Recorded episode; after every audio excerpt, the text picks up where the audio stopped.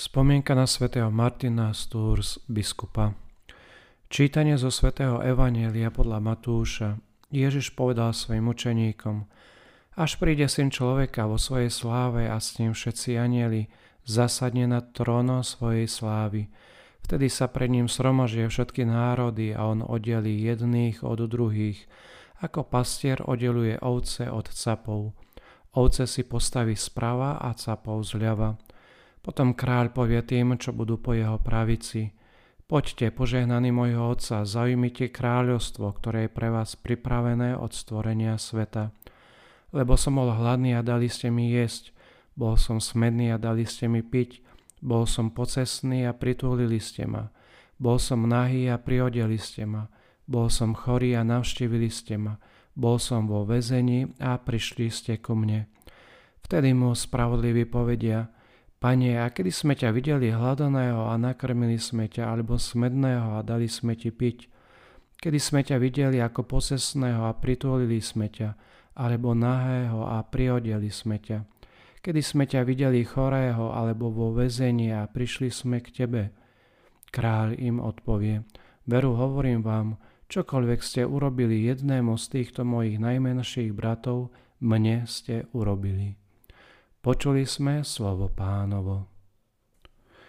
Dnes, keď slávime spomienku svätého Martina z Tours, liturgia nás pozýva zamyslieť sa práve nad týmto úrivkom z Evangelia podľa Matúša.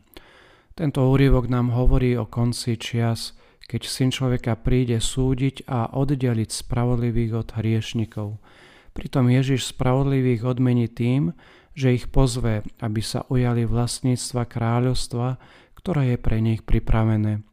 Aká však bola podmienka, aby sme mohli zdediť kráľovstvo? Evangelium to uvádza jasne.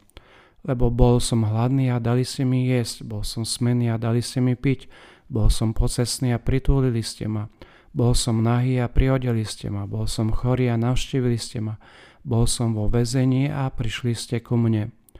Ľudia však boli prekvapení skutočnosťou, že nikdy nevideli pána, preto sa pýtajú, ako sme ti to mohli urobiť, keď sme ťa nikdy nestretli.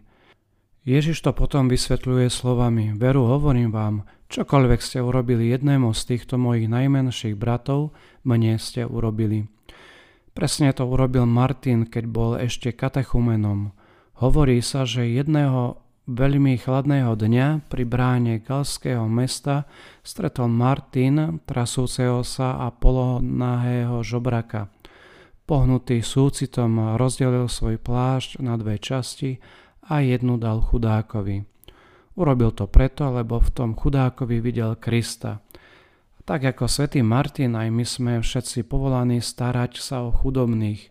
Je to naše povolanie ako kresťanov. Práve v tomto zmysle pápež František v Evangelii Gaudium hovorí, že Nikto z nás si nemôže myslieť, že je oslobodený od starostlivosti o chudobných a o sociálnu spravodlivosť. Nech sa nám teda svätý Martin prihovára, aby sme sa skutočne starali o núdznych.